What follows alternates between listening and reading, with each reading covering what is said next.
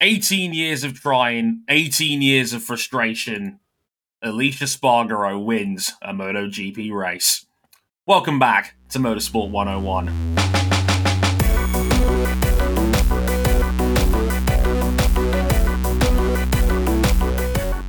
No, this is not some draconian nightmare. That really did just happen. Aprilia just won a MotoGP race with the man who had gone on a one hundred ninety-nine race winless streak until now.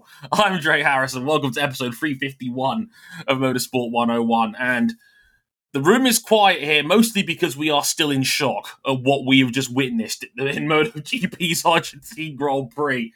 Apart from one man, which I'll get to in a minute, but wow. Fantastic weekend of racing in Argentina. MotoGP back in a weekend that almost didn't happen, amazingly. So we've barely even touched on the fact that this weekend barely didn't happen. So let's go around the horn real quick. So, King, how was your weekend looking at Flight Radar twenty-four? Oh, oh. It was certainly just me looking, hoping, praying. Screaming at the top of my lungs, Brad Binder, pass some fucking bikes. we, we forgot we forgot that uh, Binder had a genuine chance of taking the World Championship lead this weekend, but couldn't quite get through that second group of riders that we had in the middle of that race. But uh, we were so close to ultra happy King with a K T M leading the World Championship. Instead, the factory beneath them did it, because of course they did. R J, how's it going, buddy? I thought the reason we were all silent was because we all remember the World Cup draw, and we thought, hold on, hold up. U S A and England are playing each other again, and we get a Ron who's good, and whoever wins Scotland, Wales, or Ukraine. The, the, the British tabloid press are going to have a field day with this one, and I don't mean that in no good way. We, we're I'm just ready to win plans. another uh, fiercely contested one-to-one matchup. We're already planning the festival live stream for charity in, in case we're in case we have to have a civil war between the Motorsport one oh one hosts. Well, mostly the Americans versus me, but hey, here we are. King's basically an honorary Englishman anyway. He counts, right? Right? No? Okay. um, maybe. Maybe not. We could, we could try. Um, and finally, he may or may not have called this. Back in our season preview, he did say that he thought Aprilia would win a race. We didn't believe him. So now, introducing once again into the room, Cameron Smudley, ladies and gentlemen, and friends outside the binary. Cam, how's it going? Um, thank you, thank you, thank you. You're all far too kind. Um, I'm just in my smug corner. Helicoptering violently. I tried to tell y'all. I tried to tell y'all. You didn't want to hear it. It was a step too far. Well, um, step to this ratio. I hate it. I hate how smug he is over this. I can't believe he got another preseason prediction on the nose, and we're only three rounds in. This this season is bonkers. It is stupid. And I love it. So, how did we get to the point where Aleix Espargaró not only won his first ever career race, but is now leading the World Championship by eight? This is this Dre, is an incredible I think it has something situation. to do. I, I think, I think it has something to do with the butterfly effect, which of course was kicked off when Dirty Ian pissed hot. Of, of course, of course. Like Andrea Iannone is getting a big thank you hamper basket. You know, with all the assorted meat and sandwich products and maybe some free plastic surgery. It's it, it's a good time. We'll be talking all about the Aprilia win and what it means for the sport in general. We'll be talking a lot about Ducati because uh, oh, that factory is an even hotter mess than we thought it was two rounds ago somehow. No, really, it is. You have to trust me on this one. We'll be talking a little bit about Marc Márquez and what we know about his developer situation since our last recording in Indonesia a fortnight ago. And we'll be just talking about the fact that, man, we've missed Argentina. It was fun in general. So all of that in the next forty minutes or so. But In the place time, easy, you can find us real quick. We're on YouTube and Facebook.com forward slash Motorsport one oh one. We're uh, on our website, motorsport one oh one dot com. If you want some more thoughts on Argentina after that, check out my blog on there as well. And our Patreon is on there as well, patreon.com forward slash Motorsport one oh one. And you can also follow us on Instagram as well for updates of all our content up there as well at Motorsport one oh one Pod. Personal handles for our Twitter, at Harrison one oh one H D, at R J O'Connell, at Ryan Eric King, and at Cam C Buckley nine one seven, I should say. Follow him on there so he can be extra smug. Um, so, without further ado, let's get into MotoGP in Argentina. So, almost out of nowhere, apart from the prediction hive mind of Cam Buckley, it wasn't just an Espargaró win. He pretty much dominated the entire weekend. Won from pole, fastest lap of the race, um, took off with about eight to go, couldn't be stopped really. Um, it was a great fight with um, Ducati's Jorge Martín and the, for the Pramac team. Went all the way to the end. Um, Martin less than a second, uh, but back over the line in the end with Rins on the podium as well. Fun fact, three races, nine different podium sitters so far this season. Amazing scenes. Um, and of course, this was on Aleix's two hundredth Grand Prix start. So gentlemen, what did you make of the shock Aleix win? And just what does it mean for the sport as a whole? This is vindication for a rider that's been working his ass off to get another chance at a Grand Prix victory. Because uh, he started back in two thousand four, but I first got to know him back around twenty thirteen when I started watching MotoGP again. Uh, you remember the days of the Claiming Rules team class, which was basically like MotoGP's equivalent of attaching Formula two to Formula one to pad out the grid. Well, Aleix yeah. was the king of that subclass, and at times he was he was out there just straight up embarrassing, like, for instance, the factory Ducatis. My, time is a flat circle on quite a number of occasions. But then he moves up to Suzuki in twenty fifteen.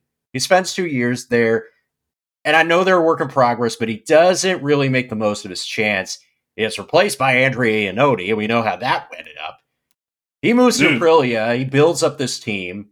And then Maverick Viñales, the same man that was his teammate at Suzuki, won races while he couldn't even get on the podium. And you're just thinking, oh my God, is this going to happen again? Aprilia is going to build a good bike. Is Aleix Espargaró finally going to make the most of an opportunity? I am so glad we get to kill this dumb narrative because he can get it done on a competitive bike. He did get it done on a competitive bike. Once he broke Jorge Martín, it was over. Yeah, got in front, didn't look back. I mean, Cam, have you stopped spinning yet down there? uh, I think I think I'm coming down right about now. uh, Aprilia won a fucking race, ladies and gentlemen, friends of the non-binary, and they didn't just win this race on shenanigans. This is how bad Aprilia has been in this sport. That even with just copious. copious shenanigans mm. they have yet to win a race. They've barely even gotten any podiums yet. This weekend they not only won the race but arguably dominated the weekend. Yeah, they had the fastest bike all weekend. They got pole with Aleix, and then despite uh Martin jumping him off the line, he could never get away. And once um. the Ducati does what a Ducati does and murders its tires, Aleix ran him down, c- caught him, passed him, and never looked back. It's it, it it's a marquee moment. I mean, again, like, to put it into perspective, as, as King pointed out just before we started recording, this is only the third time Aleix has even been on the podium ever in his Grand Prix career. The other two was Aragon in twenty fourteen, and then that flag-to-flag thriller. And uh, Silverstone just last year, and that in itself was Aprilia's first podium in twenty years. Like, you, you got to go back to Jeremy McWilliams in the five hundred cc. You have to go era. back. I say you have to go back to when we were running two strokes for yeah. Aprilia to have had any brush, mere brush with success. Oh yeah, in this like, sport. this was yeah, this was.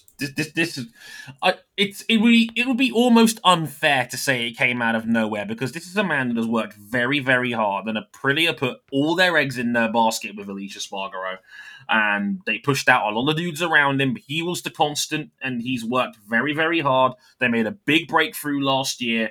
They were definitely way more competitive last season um, compared to their previous years in MotoGP. I go back to the days when we had Sam Lowes and Marco Melandri and Stefan Bradl and Alvaro Bautista.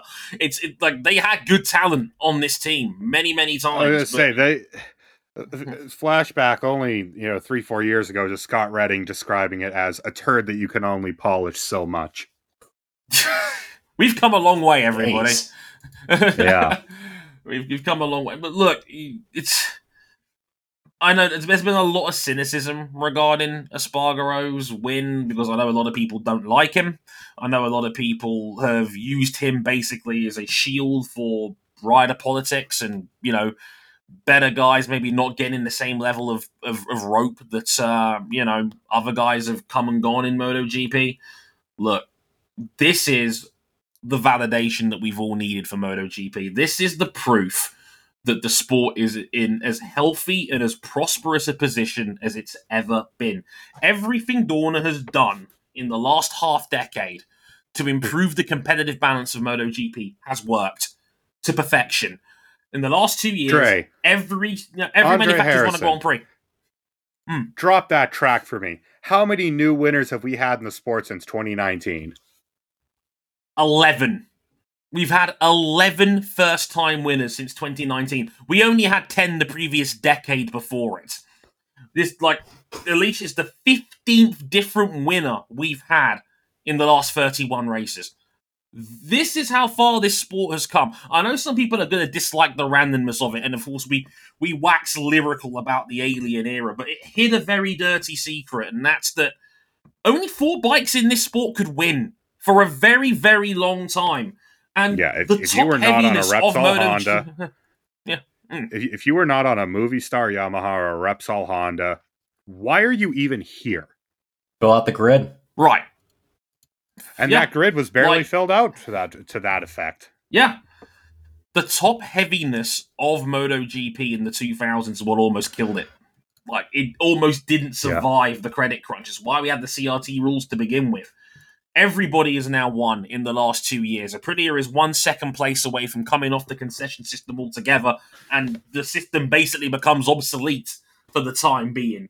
Yeah. Everyone yeah, can they, now in win a single a race. Bunch of races. In a, in a single race, they almost overturned their concessions. Yeah. it's The concession team is now almost obsolete because everybody can now win, unless you're L C R Honda.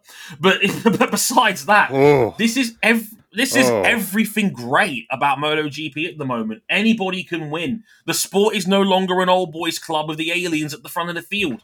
We can go into a weekend not knowing what's going to happen. And I'm sorry, I find that massively entertaining. I love it. This is what we've always wanted from this sport. We didn't want the same four dudes challenging for wins every week. I, I think this is what I wish they could have this. Well, well, and to that, put to that point, R J, it's, they've done it with through the concession system. They've done it without uh, without the disillusion of it being the pinnacle of motorcycle racing. These bikes are three hundred twenty plus horsepower, mm. pure prototypes that are at the very limit of what is physically possible on a motorcycle the whole time they're out on a track. And yet through the concession system and through mm. a lot of hard work, because, you know, Aprilia basically reset this bike two years ago, and Aleix has poured basically the entire se- the entire latter stage of his career into developing a winning mm. Aprilia through this team. And through the concession system and through technical regulations that let you build something different, but it will get to about the same point as everyone else. We've got a field of unique bikes and unique manufacturers that put their own spin on these, uh, on these technical regulations. And they all basically end up in the same place. Unless you're L C R Honda. I guess we can jump into, uh, on the subject of Aleix Espargaró riding it back to twenty thirteen and embarrassing the factory Ducatis. Um, let's oh. talk about it. Jorge Martín Ooh. led most of the race and finished in second. Uh, Francesco Bagnaia finished fifth, which you wouldn't think is terrible, but he qualified fourteenth and failed to make it out of Q one. And then Jack Miller failed to pass a single rider on the day and finished fourteenth. Uh, King. How much tr- trouble are Ducati in after three races? Um, I'm just going to read what I put in my notes. Whoever decided to put uh, last season's engine in the factory Ducati, uh, they're I'm not going to point any fingers at anyone. I'm not going to name names, but they're an idiot. I mean, I, mean, I, sure, I, I cannot emphasize mm. this enough. Mm. Bruh. Ducati's Big factory bruh. team is arguably their worst team. I don't think it's arguable. Maybe not so much in the, the race, because, mm. I mean, but I mean, I think that speaks more to the quality of Pecco Bagnaia than what's gone, because they, they, they stink. Luca Marini was on the front row. Jorge Martín on the full twenty twenty-two bike fought for that win to the death and mm. ultimately lost to a bike that, lo and behold, isn't quite as quick in a straight line, but is better literally everywhere else. It's almost like Ducati mm. didn't need more horsepower in their motorcycle. A story as old as time. Ducati adds more power when it didn't need to. I mean, it's it's... We're three rounds in. Francesco Bagnaia, who was the bookies' favourite for the world title going into this season, is already thirty-three points off the lead. Yeah. I almost did. And he's thirty-three points behind Aleix Espargaró in the championship right now. After like, three rounds. He has, I think, I think he has one less point. I think he has one point more than Marc Márquez, who's been around Marc for one Marquez race. is, uh... Watching, he, he's watching multiple feeds from within his eyes at home on the couch. Shit's yeah, bad. It's uh, it's it, it's bad. You know, you know it's bad when Bagnaia is given the most classic of Italian hand gestures when he's frustrated about the traffic and qualifying because he knows his weekend is going to shit. I have not seen, and I'm glad Lewis pointed this out on commentary as well, um, that I've not seen Bagnaia that flustered since he's been in the top flight. No, that he's visibly frustrated at how things are going at Ducati right now. It's his body, Miller, language. His, his body language. His body language tells it all. Uh, Jack Miller was... Jack Miller, um, he... I don't Nowhere. know. Do we want to wa- Do we want to walk through that door into Jackass? Because right now, I I don't think it's such a good idea. Whoa now, whoa now. It's just been proven over the weekend that Johnny Knoxville is one of the greatest WrestleMania performers of all time. and to and to compare him uh, to compare Jack Miller to Johnny Knoxville at this stage would be a travesty. mm-hmm. oh, yeah. No. Um, Look, Jack Jack was is... very honest on Twitter. Yeah, where, where he basically said He, it's the first time he can ever remember in a Grand Prix that he didn't pass anybody in a, in, over a course, across the course of the entire race. Mm. Not, not a crumb. The, this is very far from the... Uh, this bike is... Here's the problem when you revert something on one of these bikes in these... The, this concession era, where in this case Ducati does not have concessions. When you... design an electronics package with a chassis of a bike, with an engine of a bike, it's all supposed to work as one harmonious system. And when you, I don't know, King, return to maybe last year's engine, suddenly that system isn't really working together anymore. And mm. the bike just doesn't work. It It's not all that fast. It's still bad at all the things that the Ducati is bad at. And unlike last year's bike, which at the very least was very rider-friendly, you could put someone on it and they could get ninety, ninety-eight percent of what it could do pretty much right off the bat. This bike just seems to swing wildly in and out of its operating window. I, I don't get it. It, I, and and, and Bagnaia has got to take some level of accountability here because I think it was ultimately his call. So to go back to this hybrid, oh no, this, the guy from setup. Ducati's called that bullshit. I, I don't I don't know if I believe. Did he really? Last year's bike. Whoever's decision. It, last year's bike is fine. Whoever's Bastianini decision already won on it. Luca Marini and Marco Bezzecchi both beat Jack Miller. How are you getting clapped by yeah. the by the ghost of Avintia and you're the factory team? Jorge Mart- Jorge Martín Jorge Martin right now is the best Ducati rider by a mile and stretch right now. It's not even I was going to say, we haven't...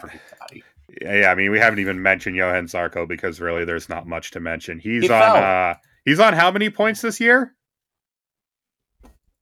Not many. Not enough. not no. many. Well, yeah, I mean, these were the first enough. points I mean, that uh, Jorge like, Martin put up because he crashed out of the first two races. And it was taken out by Bagnaia in the first one. Like, it's all... Um, like, what about Ducati is good right now? Like, um, everybody's taking punches to the nose. Yeah, the engine's still They're... good, but every rider they've got has taken a punch to the nose already this season. Like, like the one bright spot was Bastianini winning in Qatar, but then again, you got to think, well, if last year's bike is still winning here, um, what does it say about the twenty twenty-two bike? Um, what the hell went wrong in this development process? Is, is I'm, I'm going to be thinking here because a coat is coming up next, and that is. Typically a stronger round for Ducati. So, they go, well, the problem is it's anyway. typically a stronger round for someone else who we'll get to in a little bit. Oh, yeah. Um, um, immutably we'll, we'll tackle strong. That very, very shortly. But, uh, yeah, Ducati in in a, in a hot mess. But shout out to Marco Bezzecchi, by the way. Started nineteenth, finished in ninth. Good work, son. Um, good from him. Good from the Mooney V R forty-six team in general. Good to see them. They're also coming into play as well. But, uh, ooh, boy. Uh, the factory team, not good at all. And uh, they're locked into their engine for the rest of the season, may I remind you. So it's not going to get any better easily for them. They've got to figure it out around this package, which right now is looking like an anchor. A three hundred thirty horsepower anchor, but an anchor nonetheless. Um, so uh, good luck with the that. The very definition of I'm giving her all she's got, Captain. And that's all they have. Um, but yeah, you know, not ideal. But hey, at least Martin won. So it's proof that the twenty-two bike does work. That, that that's cool, right? Yeah, shame yeah. that uh, you know, the factory turned down their own work. Weird, weird vibes in Ducati. Someone is getting fired before the summer break, and I don't know who. And it's going to be fascinating to see what happens next. Speaking of fascinating things to talk about, I mean, we got the full. I mean, given it was WrestleMania this weekend, we got the full. Champion holds belt while at home watching race on giant T V screen meme of Marc Márquez watching this weekend from home while also hitting up the gym. A lot of references made to the fact that Marc Márquez wasn't here. For those guys who didn't see our Indonesia review, he was diagnosed with concussion, but as he flew back from Indonesia a couple of weeks ago, he was diagnosed with a relapse of his diplopia that uh, was that put him out at the end of last season early. There are rumours swirling that he may race in Austin this weekend. We're recording this on Monday night. There's been no official statement from Repsol Honda yet. Um, we'll probably know in the next thirty-six hours, I reckon, whether Marquez will fly out to Austin or not. It is around he's won out, I want to say, seven times. Um, so it's going to be uh, it's going to be a race against the clock to see if Marquez is fit in time. But there's been a lot of fair concerns about the man's future and whether he should even be racing at all. Is this too soon? You know, is this a guy that can even race at what he's, you know, his full potential now post injury? So I wanted to ask you fellas, because we didn't talk about it in too much detail, but now we know more. How concerned are you over Marquez's future? And should he even perhaps change his approach to racing in general? I'm just going to be blunt here. Don't know. I don't know the the severity of of his di- diplopia. We're just making assumptions on how bad his injury is. Like, for the most part, uh, the only people who honestly know are Marc Márquez and the uh, trained medical professionals uh, taking care of him and helping him recover. But, but yeah, King, we know better than the doctors, right? uh, clear, clearly, all these people who have uh, never ridden a Honda Super Cub, let alone an R C two thirteen V, know better. Um, by all accounts, according to Mark and his doctor, this is nowhere near as severe as the injury from last year or the injury suffered in Moto two a little over a decade ago. Mm. So hopefully you should be back within the fortnight. Look, Marc Márquez is Marc Márquez is Marc Márquez. And you know why Marc Márquez is Marc Márquez? because he, more than anyone else that I have ever witnessed in all of motorsport, is willing to go beyond.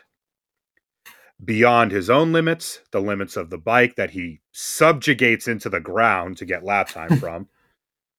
And he obtains speed that no one else can do. He's won... So he's won eight championships out of doing so. He's brought dominant championships to bikes that had no right to achieve those championships.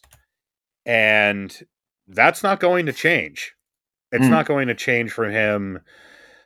Obviously, I think he has to adapt to this new bike that is different to what he's been used to. And that's kind of the operative problem here is he just doesn't have a lot of time on this new, very different two thirteen V. Mm. But he's not going to change because that's not who Marc Márquez is. Um, he is going to go out there and he is going to put everything he is as a motorcycle rider out on the track. And if you think that being smoother is going to stop him having these crashes, first of all, Michelin should bring a competent tire, but I'm not going to start on that because if I start again, I'm not going to stop. I polled Espargaró. Oh, Lord.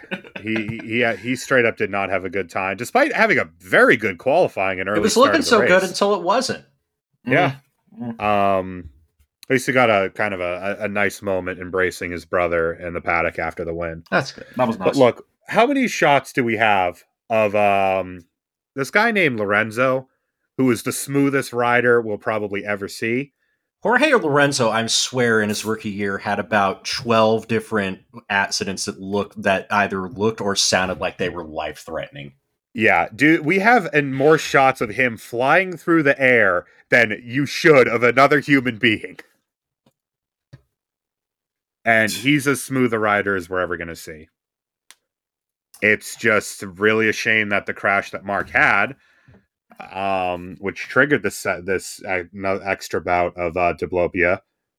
He landed on his dome, and no matter what, if you go flying off a motorcycle at about one hundred ten miles per hour and you land on your head, it's going to do some damage. He's been so unlucky the last couple of years, and I, and I hate it because I, I really do feel like, yeah, it, it's nice that we're getting some new champions, but I feel like the sport as a whole is better with Marc. Oh, oh! In my opinion, no doubt that the man is box office. The, like he, I he could watch done... him lap alone on a track for hours and would be yeah. just as entertained. He is, for me, the greatest freak athlete I've ever seen in motorsport, and I've said this numerous times um, in my years on this show and beyond that he's a very, very special talent. And look, I completely understand the concerns that people have made on social media and in other places. We are a more empathetic audience than we ever have been regarding motorsport and athletes in general, and that's a good thing. That's absolutely a good thing. Uh, we though it's fe- it's valid to ask questions, and it's been understandable given that given how Márquez rides a bike, given that yes, he has had an above-average share of crashes in his career, but to echo Cam's point. This is this is the this is this is who he is. This is the racist, as Valentino Rossi would say. This his, is his entire what... his method. The method in his madness is to find the limit, and then he find the line of where the limit is, and then play jump rope with it. Yeah, he he has more than anyone I've ever seen in motorsport be comfortable over the limit. And that's what makes him who he is. And that's never going to change because if he stops doing that, he's not going to be Marc Márquez anymore. Like, I, I don't care what you want to tell me about twenty sixteen, for example, and how he stopped crashing and magically won a title. He, he was still on a not particularly competitive Honda, and he still found a way to win. Like, this is who he is. He has won eight world champions. He's won eighty-five Grand Prix. I think only three men in history have won more than him. He's probably the second greatest rider of all time if he retires tomorrow, right? This is a once-in-a-lifetime talent. Uh, and MotoGP has been blessed to have arguably three or four of those in the last twenty years, right? But it also, I don't want to gloss over the fact that this is a sport that is one of the most dangerous in the world still. and it is paved with the blood of people that have tried going over the limit, because that's what racers do. That that if you if you're mad enough, it's what you're paid to do. If you're mad enough to get on a three hundred horsepower motorcycle, if that's your life's goal, if that's your dream from the time you're a child, you're leaving the conversation about rationality behind some time ago. And that's how we get to this point. Look, and... Dre, you're throwing your leg over a couple hundred pound vehicle that has the power to weight ratio that would laugh in the face of any supercar you can buy today. By three. Yeah, that's what that's what that's what we're talking about here. By by a factor of three, you know, they, these bikes have roughly two thousand brake horsepower per ton now. This is what we're dealing with, and the only way we're going to find out whether Mark can ride with this condition or not is if he tries. And if if it comes down to it, he has a crash and he lands on his head and, and it comes up again, then yeah, maybe we'll have to have conversations about it. But we didn't know what happened in that training crash that caused his first bout of this in the first place. We will never know because it was a training accident. We know that, like, honestly, Marquez was lucky to walk away from Indonesia with just a concussion and double vision, because that was one of the most sickening high sides ever seen on film, quite frankly. So, you know, this is who Mark is. This is what the sport is. And the only way we're ever going to find out is if he tries. And that's just something we're going to have to accept. And I don't know what his medical condition is. I, I don't think anybody really does except him and his doctors. And it, again, like, I get why people care. I get why people are concerned. They're not invalid takes to have. They're absolutely not. They're absolutely fair questions to ask. But we're dealing with MotoGP here. And if you're watching this sport and if you appreciate this sport, deep down, I think you know that. At least I'd like to think that we all know that. Oh, hope, fingers crossed. He's hopefully, whenever it is, he's back. I, I mean, I'd be lying as a Marquez fan if I didn't want to see him back in Austin. But whenever it is, I hope he's back on a bike soon and healthy, first and foremost. Gentlemen, before we get out of here as well, I mean... First race in Argentina in three years, and uh, you know this was a. It, it's been missed. Is, is that fair to say all round that it's been missed? Because I've missed Argentina. What a track! And, am- what a and amazingly, it almost didn't happen at all because of an issue getting the freight over to the track in the first place. Yeah. Yep. Shipping troubles. Yeah, one of the planes that was scheduled to fly the freight from Indonesia out to Argentina got. Uh, grounded during a technical stop in uh, Mombasa in Kenya, and the the parts needed to repair, repair it need to get shipped out from Europe and the Middle East, and that took uh, a number of days, and the plane didn't arrive until, what, Friday? Yeah, Friday night. I think it was Friday, three a.m., so we only had a two-day weekend, effectively, but everybody loved it. Like the, like, the riders stuck around. They had what they called a fan experience day. They all used the main stage. They mingled with fans. They played some golf. They did keepy-uppy in the park. Everyone just embraced it and made the most of the extra day. And um, the racing on Saturday was hectic, but I'd be okay with more two-day weekends going forward, personally. Oh, yep. So, uh, some yeah. riders disagree with you in terms of track practice. Don't care. Uh, um, thoughts, thoughts and prayers. no, no, I enjoyed but, the I enjoyed the format a lot. It uh, kind of made it a little easier to follow everything around, you know, work schedules, happy oh, accidents, yeah. happy accidents. I mean, just in general, for me personally, fantastic weekend of racing. This was just an all-round brilliant weekend. A fascinating MotoGP tactical race that went to the final. All three lap. races were excellent. Yeah, Moto two was great fights up and down the field. Like, Somkiat Chantra is real, everybody. Indonesia was no fluke. This man can ride Dude, a bike. Ayagura versus Aaron Canet. Woo! One of, pro- I would say high up on my list for a fight of the year. Oh, great fight. Fantastic fight. Ayagura's last corner pass on Canet was absolutely sublime. Inch perfect block pass into the final. That's, it, that's on my Scotty list. Oh, oh, that was that was a, that was a Scotty nomination worthy, I think. Um, that was a beautiful fight between them, and uh, shout out to Fermín Aldeguer, who had a very unlucky clash in that Moto two race with uh, with the eventual winner, Sestino Vietti. Um, Aldeguer, sixteen years old. He, in fact, he just turned seventeen in the U K forty-nine minutes ago. So happy birthday, Fermín. He's seventeen today. Um, dominated the entire weekend until until the race itself. Qualified on pole, broke the all-time lap record in Sunday warm-ups, and was second, racing against Vietti until Vietti cuts him across on the final corner. And um, Aldeguer basically did an F five off his own motorcycle. It was, as if, it was as if Brock Lesnar was underneath him. It wasn't pretty. Luckily, uh, it was right. uh, it was not good. Not, not good, right. But just just that. But uh, even in Moto three, fantastic last lap fight as well between Dennis Foggia and Sergio Garcia. Oh, great, great stuff there as well. This is just, I mean, King, you summed it up best. This is just such a great track, isn't it? Yeah, like in terms of a track built this century, especially one not designed by Herman Tilke, this is a great place. Uh, the rate it always promotes close racing. There, there are what two clear overtaking zones on this track, and it's you could you could have some really fun races. Like if you've seen any of the Argentine, like the Argentine touring cars when they race here, well, stock they're cars good. And they're good here. Like hey, this is a, just a great racetrack. Are you, hold on, are it, you suggesting that we become a Turismo Carretera podcast? Oh my god! I'm, you know what? I'm here for it. I'm here for it. Uh, yeah, th- this track is great. I mean, oh what I, I it's got a little bit of everything. It's got great scenery. Um, and I think one of the best things about it is that you can you can pass here, but you can also defend. Oh yeah, it's not just a foregone conclusion that you can pass someone, but it's also mm. not hard to follow. No, it's just it's it strikes just that perfect all, balance. Mm-hmm. It's just an all-round wonderful track. It really is. Great scenery, great location, great fans as well. They were they were fantastic all weekend long.